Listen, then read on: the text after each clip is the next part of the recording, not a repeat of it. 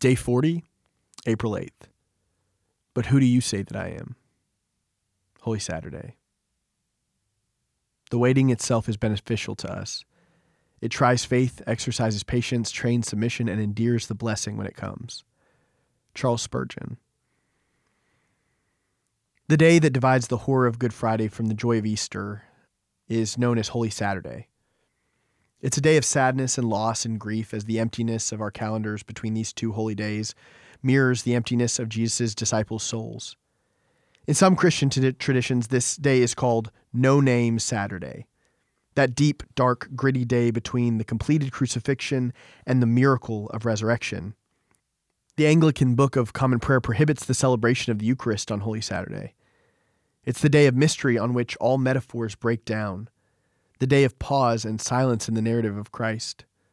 But without pause and silence, no story can be told. In the original ancient Apostles' Creed, it comes to us in these four words that are seldom commented on He descended into hell.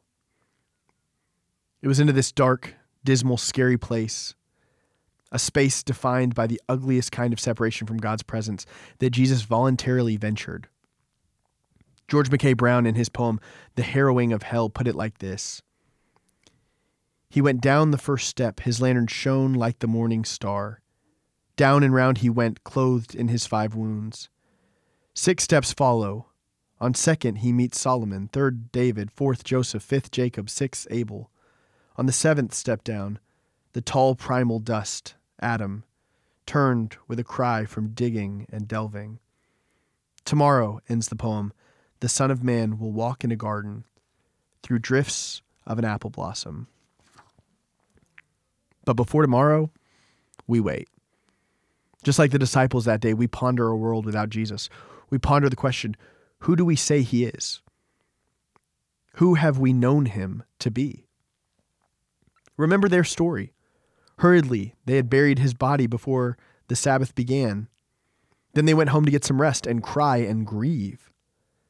Sure, they remembered Jesus had said something about rising on the third day, but after those agonizing hours, his presence seemed a lifetime ago. His words, his promises felt so distant. In their hearts, the story was over. But still, they waited.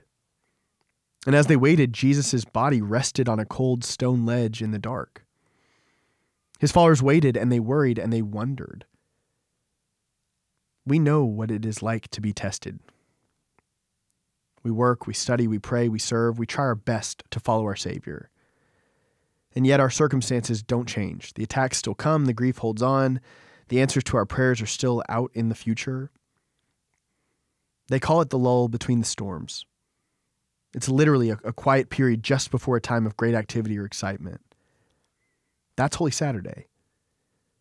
Between the great dramas of life, there is almost always a time of empty waiting a time of silence with nothing to do, a time where we are left with our thoughts and silence,